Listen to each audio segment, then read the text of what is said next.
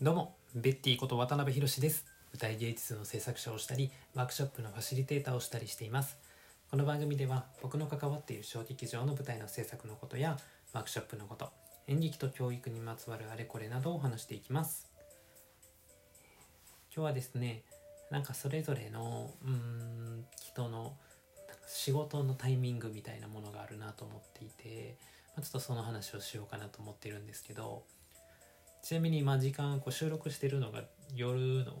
11時半です、えー目の前が田植えが終わってカエルがすごく鳴いています。僕の今家の前で、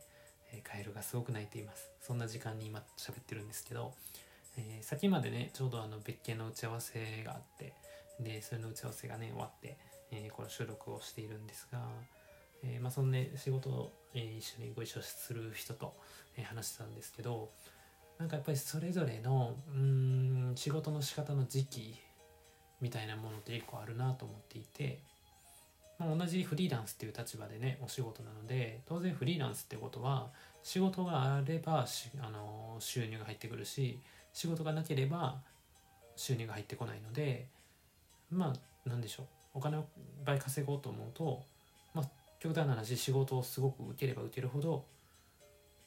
でその仕事をこなせばこなすほど、まあ、収入としては高くなるんですけど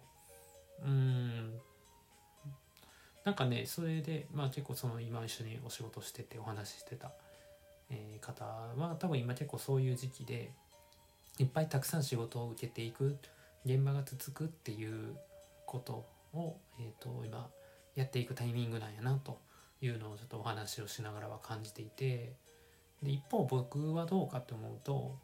僕自身もすごく数年前ぐらい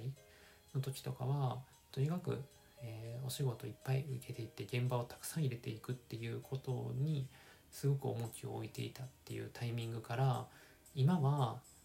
どちらかというともちろん、えっとお仕事とか現場っていうものは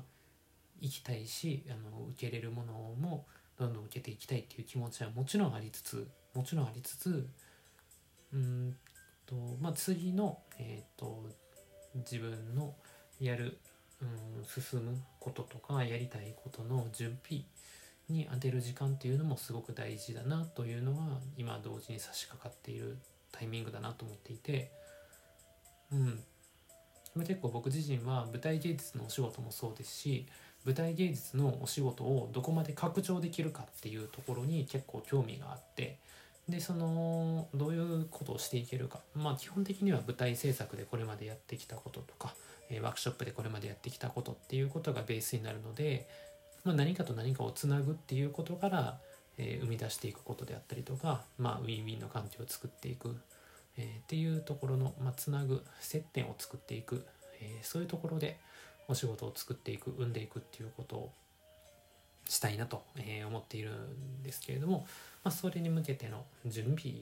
うん、っていうんですかね、まあ、自分のできることとか、まあ、やろうと思ってることやりたいことをちゃんと形にしていくっていうための期間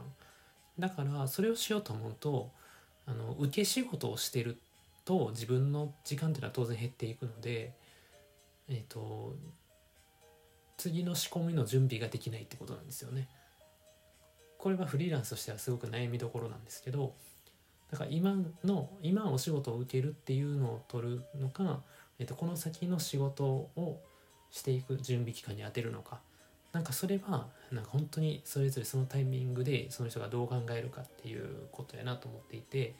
当然ね次の準備次の準備次の準備に当てていて次何もアクションしてなかったらそれは形になってないのであの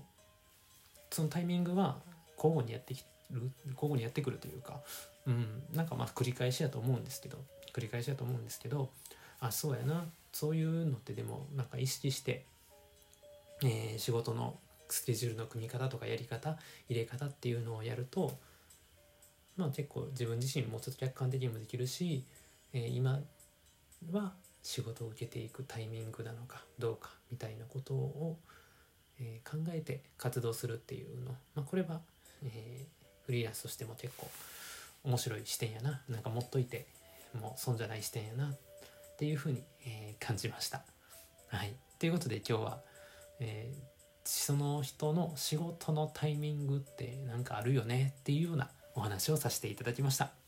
最後まで聞いていただいた皆様本当にありがとうございました。ではまた。